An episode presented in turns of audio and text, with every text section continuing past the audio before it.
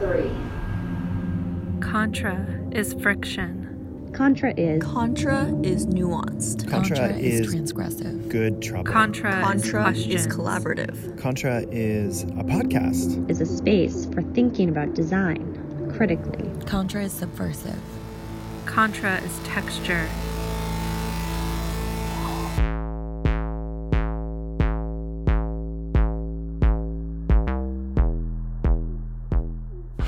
Are accessible spaces and designs maintained? And how can paying attention to maintenance challenge our ideas about design as always driven by innovation? In this episode of Contra, I talked to Critical Design Lab member Leah Samples about her work on mapping the infrastructures of accessibility and designing protocols for the maintenance of technologies such as elevators. I'm so excited to be here today with Leah Samples, who is a PhD candidate in the History and Sociology of Science program at the University of Pennsylvania and also has a graduate degree from Vanderbilt University as well, which is where we met many years ago. Welcome, Leah. Thank you for having me. I'm very excited to be here and talk all things maintenance and access. Yeah, I'm so excited. Um, so I'm really excited to talk to you because you have been in the Critical Design Lab pretty much since the beginning, and you've worked on mapping access and um, kind of brought your own frameworks and uh, ways of thinking about accessibility to that project. And so I thought we could um, just start with kind of like what the early iterations of mapping access were like, and we can sort of talk through Yeah. that, and then um, get to your elevator maintenance project too, which I'm very excited to talk about because I tell people about it all the time. So now there will be this podcast that I can feel like Refer to. yeah yeah um so uh it was many years ago now that Mhm. um you were the first graduate students that I had hired to work on mapping access with me and it was through um, a funding stream at Vanderbilt through the library called the Library Dean's Fellowship. Um, and so at that point, you were doing a master's degree in community research and action. Is that Mhm. correct? Yeah, that's correct. Yeah. Um, and so with that project, we were thinking about kind of a bunch of different things. One was the quality of the data that we were going to collect, but then also a big part of your job was learning how to code and do GIS and stuff.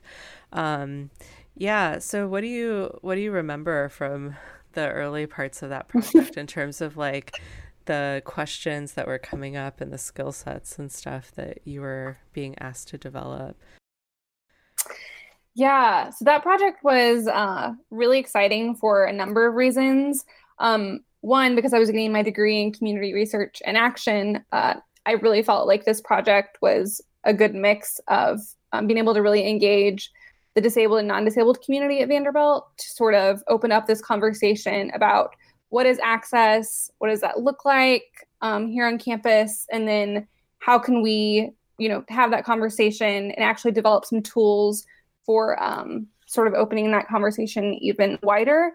Um, so when I think back on that project, um, I think very fondly of the focus groups that we did, where we were actually able to talk with different users on Vanderbilt's campus, um, and really think. I think um, when we think about the word access, not limiting it just to um, disability access, but also thinking about what that means um, for gender, race, class. Um, that was that was really exciting. And then when I think back and I think of some of the more frustrating or complicated aspects of the project, um, I think that really comes down to when we collected the data and uh, uh, sort of the quality of that data, and then um, I think as well just learning to code and learning um, GIS mapping and all sorts of these more technical skills that I wasn't super familiar with before I came into the project. I think there's always a huge learning curve. Um, so yeah. Yeah. Yeah, it's interesting when I think back um, to the early, uh, you know, semesters of the project where we were kind of our methods were in part determined by the funding that we had. Mhm. So we had this Yeah. funding that was like, we're going to do a GIS project, and really like um, from a kind of more social science or humanities perspective, the quality of the data was what was most important and mm-hmm. being critical about the data and asking different questions mm-hmm. that be on an ADA audit and that kind of thing. Mm-hmm. Um, but then at the same time, we were sort of met with this monolith of what the technology was that was going to represent this data visually and textually and how it just mm-hmm. didn't it wasn't that user friendly or like yeah. usable um, and I just think about that all the time in terms of, um, you know, what those technologies are created to do mm-hmm. how, you know, all the coding that you were learning was so that there could be pop-ups like in this map. Right. That, you know, um, but that was sort of not the point of the project either. Yeah, so that was a really interesting process. Um, I think one of the cooler things that we were able to develop from that project was um, the mapathon that we did with undergraduate students. Um, and I think that was really neat because I think sometimes when people think of mapathons or doing accessibility surveys, they think it sort of is straightforward. Like you develop this survey and, you know, then you pass it out and mm-hmm. people go and do audits. Um, and I think it's really neat because I think that with the event that we did, I think that we were able to sort of um, complicate or problematize that process. Um, Are there any moments that you remember from doing the mapathons where um, those kind of presuppositions about accessibility mapping were put into question? Yeah, I think um, we would get a lot of undergrads that, you know, for some of them, this was sort of their first exposure. Um, a lot of them were able bodied, not all of them, but but many of them were. And I think it was really eye opening for people to try to even find the accessible entrance on some buildings. A lot of them had never even had to think about that before. Um, and so I thought it was really neat that a lot of the students were able to sort of um, encounter how frustrating it can be to sort of even locate these points of access. Um, so I think of that was really um, interesting. And then I think as well, um, I think we were able to sort of again complicate what a lot of the students um, thought of as accessible spaces because we were also mapping lactation um, rooms, um, you know, different um, gender bathrooms, etc. So I think that was cool too. Yeah. It was really interesting to observe people in that process of like figuring out what things meant mm-hmm. on the accessibility survey that they'd been given. Mm-hmm. But some of those things were purposefully also kind of open ended or asked questions that forced them to be like, wait a minute, how could I really know whether mm-hmm. there are chemicals in the air or whatever? Right. Um, and then they would come back and say those things and have a discussion about it. And mm-hmm it was really satisfying to watch people learn to ask the questions mm-hmm. rather than just delivering the data. Mm-hmm. And that creates, you know, that's like a separate project, I think, than creating like a usable mm-hmm. or whatever. Um, but has really come to the forefront of how we're thinking about this phenomenon more generally is like, how do you create opportunities for people to learn to ask better mm-hmm. questions about the built environment?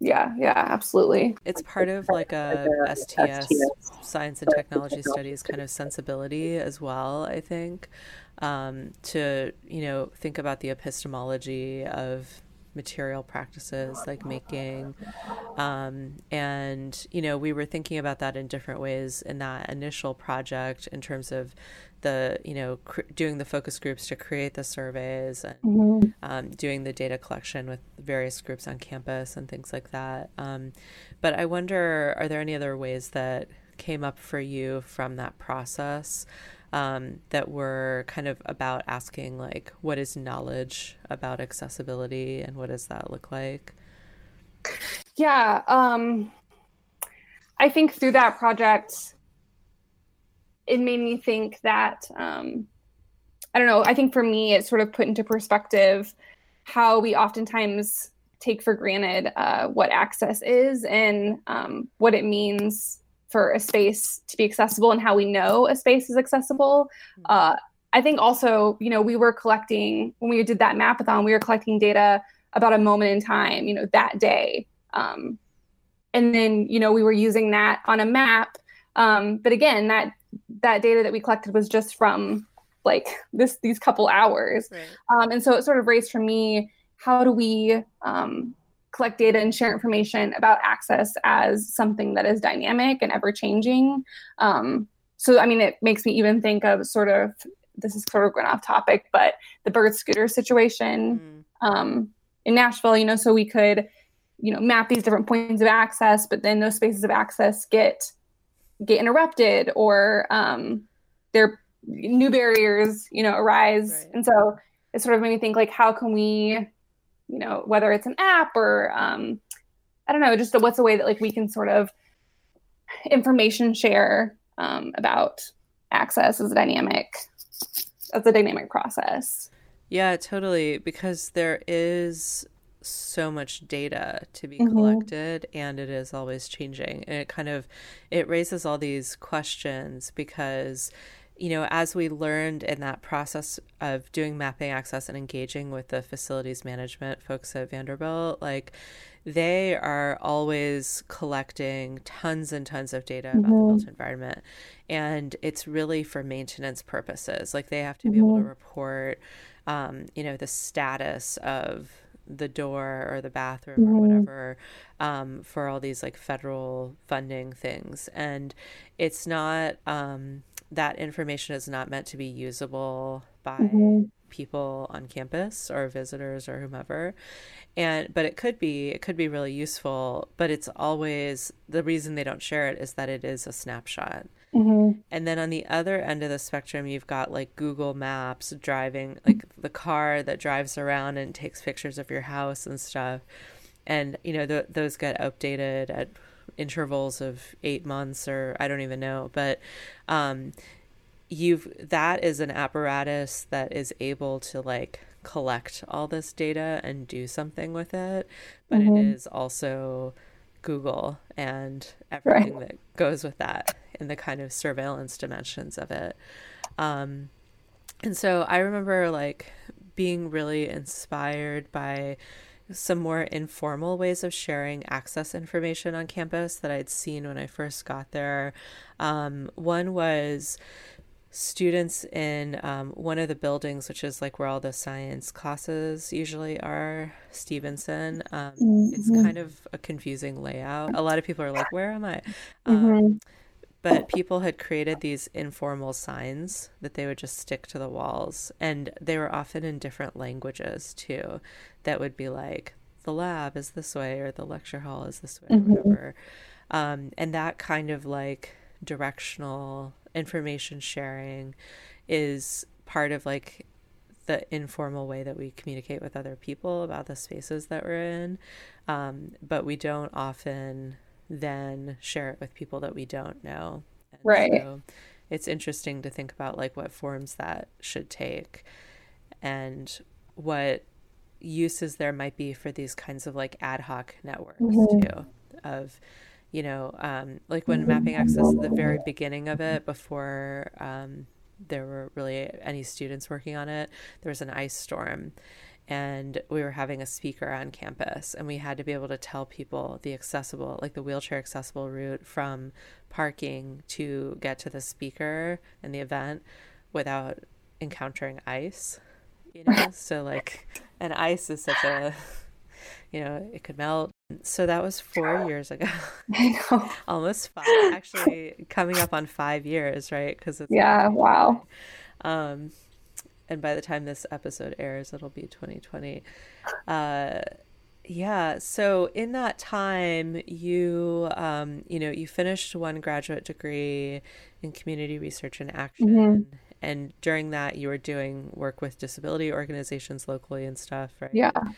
Um, and then you went to UPenn for a PhD program mm-hmm. um, in a pretty different field.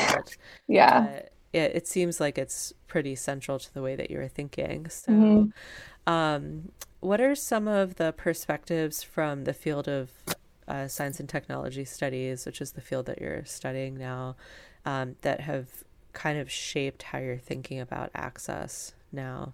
Yeah, so I think this sort of started you know, my interest in STS and then um, even history of technology and history of science really started at Vanderbilt. Um, it really started in a class that I took with Laura, with Dr. Laura Stark, um, sort of like an intro STS course. And honestly, when I took the class, um, I wasn't sure. I, at the time, I didn't know how influential um, that course was going to be to the rest of my career.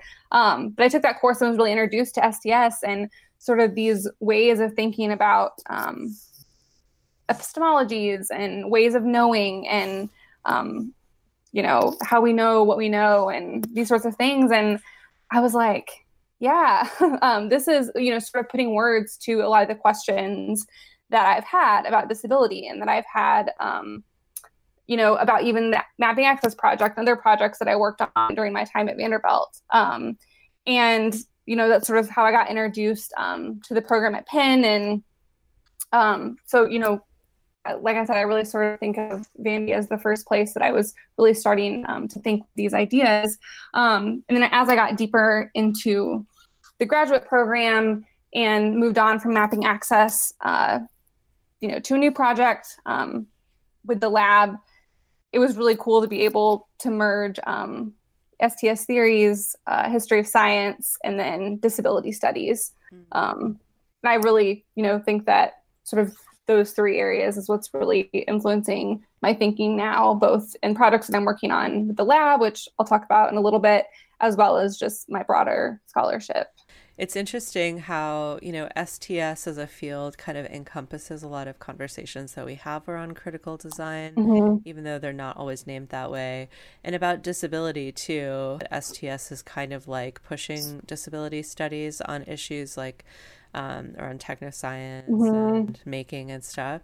Um, and simultaneously, that disability studies is pointing out some of the gaps in STS thinking mm-hmm. um, around power and ableism. Mm-hmm. So, what are some of the theories that you're most interested in that come from STS?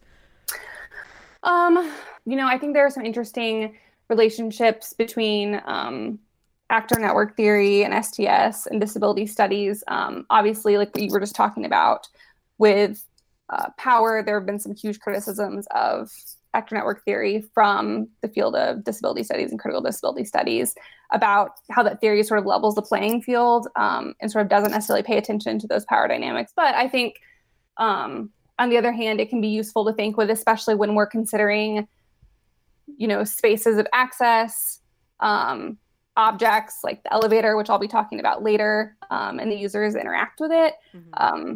I think there are some interesting ways that we can sort of put in conversation theories of STS and disability studies. I think as well, you know, there's been a recent turn in STS toward maintenance um, and maintenance theories around maintenance and sort of this pushback on the field of history of technology and science and technology studies more broadly that they've paid too much attention to innovation, that they've paid too much attention to um, the new toward the exciting toward the heroes etc um, and not enough attention um, to sort of the ongoing banal practices that keep our worlds running mm-hmm. yeah and so that's work that um, was kind of offered by people like lee vinsel mm-hmm. And now there's you know a whole conference about it that's times and stuff and there's sort of like a network of thinking mm-hmm. about that um, yeah. So, what do you find productive about kind of maintenance studies for your work?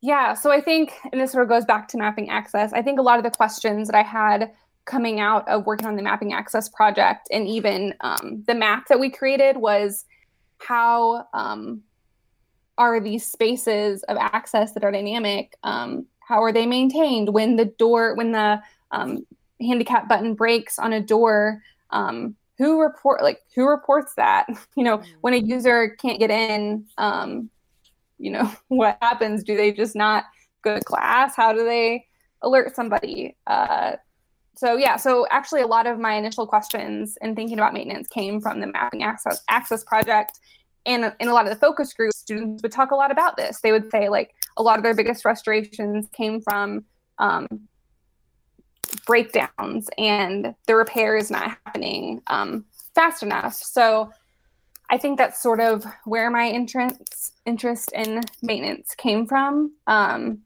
yeah. Yeah. Something that you said kind of reminded me that like um, you know, maintenance is especially helpful when we're talking about access and infrastructures. Mm-hmm. And sometimes when we're talking about like a building or whatever, we assume it's kind of this one off thing. Mm-hmm. But in a planned space, like a campus, um, you know, there are all these parts and they're connected, and there are people who are supposed to be clearly in charge of different parts of them. There are bureaucratic processes, mm-hmm. etc. Um, and that's where like the majority of the work is actually happening. The majority mm-hmm. of the mm-hmm. work is not the new construction of buildings or kind of like mm-hmm. Deciding buildings should have different uses or whatever. Although that stuff gets lots of publicity. Meanwhile, over here, this other thing is really not working. So um, I think that that's just like really important for us to kind of as a way of talking about scale mm-hmm. and accessibility um, that maintenance and that human labor element of it and the kind of social relations that happen around it becomes more evident when we're talking about a, like a space that is under a jurisdiction of like mm-hmm. you know some institution versus like my house or something right. like that even though my house also requires maintenance it's just like a different it has a different yeah. politics yeah um, yeah so let's talk about the project that you've been working on um, for the lab more recently mm-hmm. which is focused on maintenance yep yeah absolutely um, so i love what you were just talking about and i think that sort of um, sort of gets at leads directly into my project. Um, you know, if you think about Vanderbilt and Penn, they're both uh, very old campuses. And so I think when you think about the politics of maintenance, you're also talking about this um, sort of tense relationship between historical preservation um, and maintenance and access. Um, and so, yeah, so being at Penn and being on a you know campus that has a lot of um, history. The building that uh, my program was housed in was the was actually the original um, medical school at the University of Pennsylvania. So obviously, been around since the early 19th mm. uh, or since the early 20th century. Um, we had, you know, there are a lot of a lot of upkeep and a lot of um, maintenance problems in the building, and uh, I rely on the elevator. It's four floors, and um, you enter on sort of this basement level floor. And so have to climb like three or four flights of stairs to get to my office. And so i was frequently relying on the elevator in the one elevator in the building um, that frequently was breaking down um, and even if we want to think about the temporal politics took a really long time and so if you think about um, a lot of the users in the building that relied on the elevator were frequently having you know, to plan out, you know, 10, 15, 20 minutes um, to sort of even be able to get to where you needed to go. Um, and there, it even sort of became a running joke within the department. There were frequently emails sent out about um, the elevator and it's frequently breaking down. And it was sort of through this that I sort of started thinking about. Um, I think this elevator would be a really interesting case study for thinking about the politics of maintenance and access more broadly. And so um, when there was an opportunity, you know, for the critical design lab and to sort of expand the lab, um, I started thinking that this would be a really cool project to focus on this particular elevator. Um, and so what I did is I um, reached out to all the different sorts of users that might interact with this elevator, um, as well as the actual um, people that work for the university that are responsible for maintaining the elevator itself. Um, and I I asked them, you know, different questions about what they use this elevator for. Um, you know, who like what if they can't get to class, um, et cetera. These sorts of questions. So that was sort of my initial. Um, I sort of did these interviews with them, and then from there, a lot of them referred to um, there being an online maintenance form that you could submit if the elevator did break down. So I, you know, found this form online and um, I thought, well, for the next iteration of this project, I sort of want um, to get feedback from you know these 10 to 15 different users about you know what do they think of this form do they feel like it actually, you know, identifies their needs correctly, etc. Um, so I printed out the form and I distributed it um, to them, and I was able to get really interesting feedback um, from from users. And these users, some were undergrads, some were grad students, some were faculty, um, some were maintenance staff, some were disabled, some were not. Um, all had different reasons for needing to use the elevator. Mm-hmm. And what sort of um, the different feedback pieces of feedback that I got was a lot of them saying that they felt like this maintenance request form didn't really um, allow them to express, you know, how much of a pain in the like the pain in the ass it was when they weren't able to get where they needed to go. Um, and this iterative process that I had with the users in the form sort of allowed um, me in the, in my role in the lab to sort of think broader about these politics of access. Um, so yeah. Yeah, so the people that you were engaging with, um, they took that form and offered feedback. Yeah. And uh, what happened after that with that feedback? Yeah. So after that, um, I was we have we have a lot of different conversations in the lab every week about you know how we can sort of think differently about producing knowledge about around access. And one of those that Aimi had mentioned was um, I think it was the Journal of Literary Asian Studies. Is that right? Uh, Asian American Asian, Literary Studies. Yeah, Asian American Literary Studies. Um, had done a similar process um, with the DSM and had provided sort of this uh, hacked um, DSM where they sort of took the DSM and then wrote on top of it, um, you know, individuals' act- actual experiences with diagnoses, and so that was sort of inspirational for me to thinking about um, this this maintenance form. So I took the feedback that I got um, and sort of produced a similar type of sort of hacked hacked maintenance form about um, sort of how this was not just a neutral form, but um, a form that was in a lot of ways um, hiding hiding sort of the uh, politics of access and maintenance that was underlying it. Um, and so that's sort of where I'm at in the current stage of the process is, you know, wanting to think more about what it would mean to um, to sort of crip this maintenance process and how we might think of this in a more dynamic way. So, are you imagining um, creating a kind of annotated version of the maintenance form to give to the facilities people?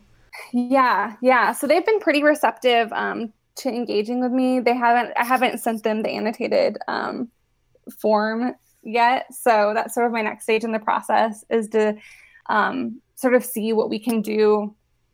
Um, yeah, and so my yeah, so my next stage in the process to sort of think um, how we can you know take these bureaucratic processes and encrypt them and think about them differently. Um, yeah, and so you know I'm going to be you know writing and reporting a little bit about what these conversations look like with um, with the different facilities people um, and you know if they're not receptive to you know toward thinking about make maintenance in a different way um, that doesn't mean that we can't still you know have this conversation and um, push back and have some different you know on the ground you know ways of documenting and recording access on campus. Totally.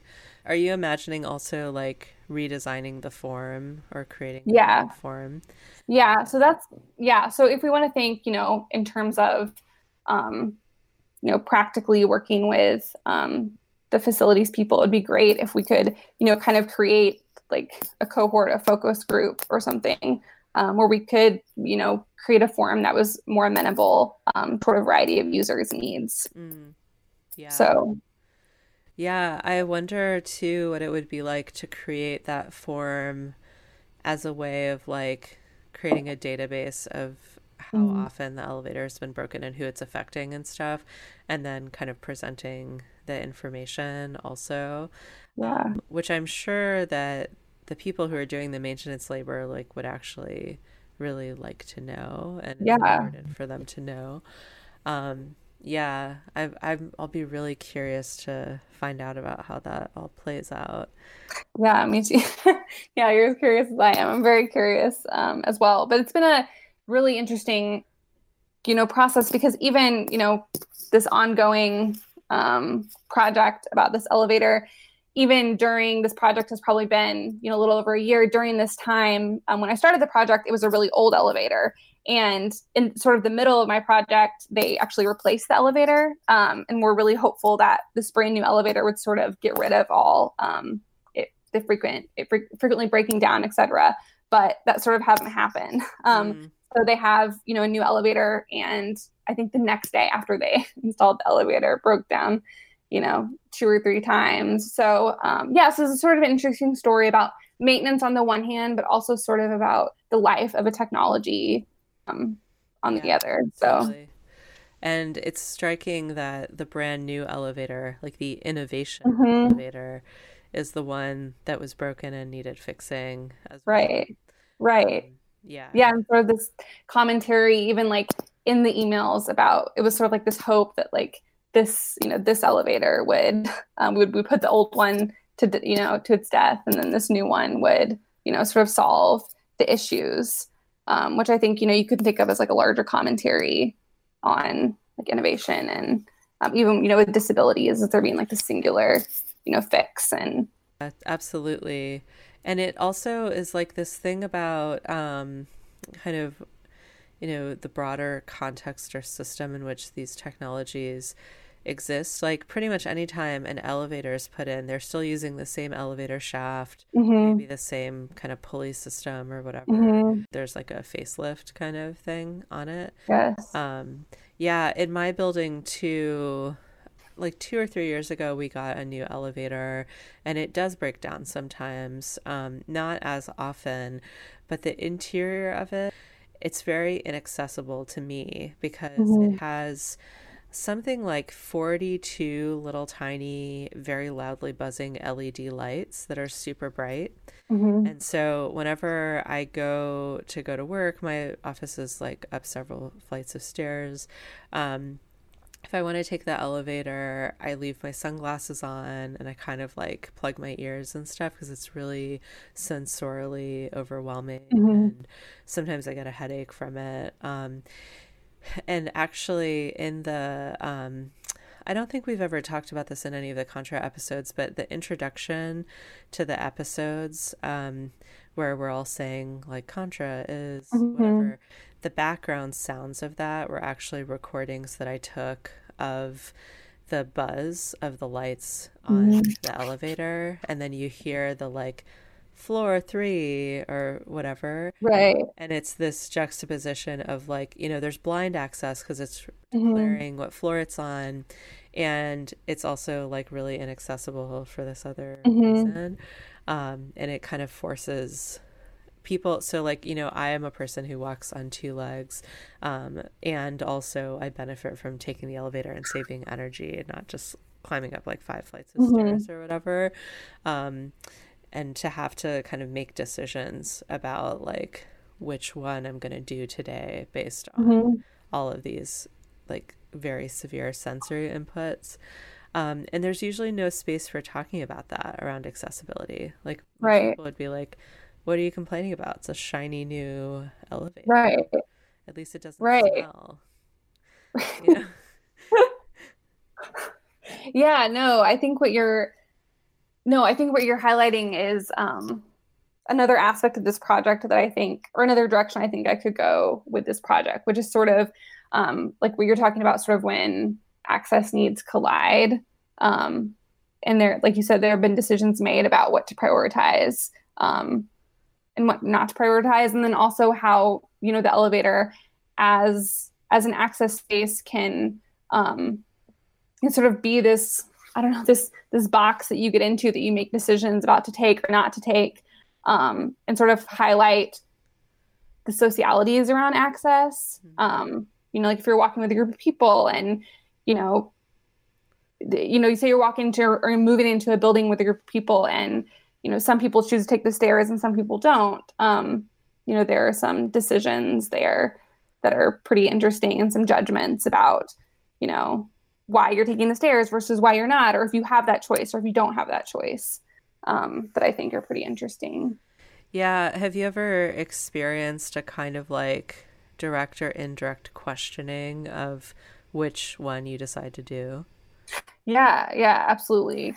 Um, yeah, so I, you know, I have access needs and, you know, I I guess technically I could take the stairs, but it would be very it's very difficult um especially you know with the dynamics around what direction you go up the stairs like the stairs in our building there's railings on the right and left side but no railing in the center. And so depending on if you're going up or down with the flow of traffic like i need the railing. Um so i frequently take the elevator and then when, and when you're walking in you know i've walked in with a group before and you know it's that moment where you know they're walking and you're in conversation you're like well i'll see you i'll see you up on the fourth floor um, and then people sort of pause and they're like oh you know and, and some people you know make this decision of they think that you need um, comfort or they're like oh well, i'll ride with you which you know is it's fine. Um the other people that might be like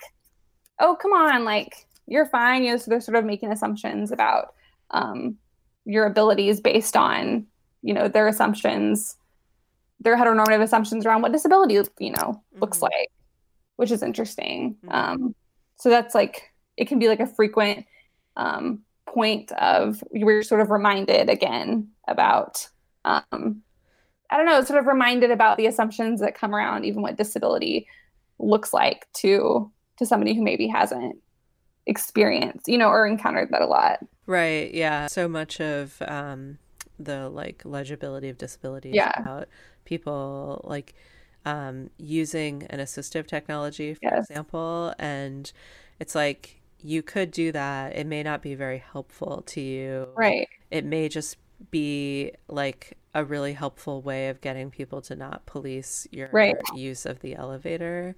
Um, and I've been thinking about that so much because there are constantly these campaigns about taking stairs, you know, to like burn calories or mm-hmm. whatever. And these are, of course, like extremely fat phobic and right. extension ableist um, and directly ableist things.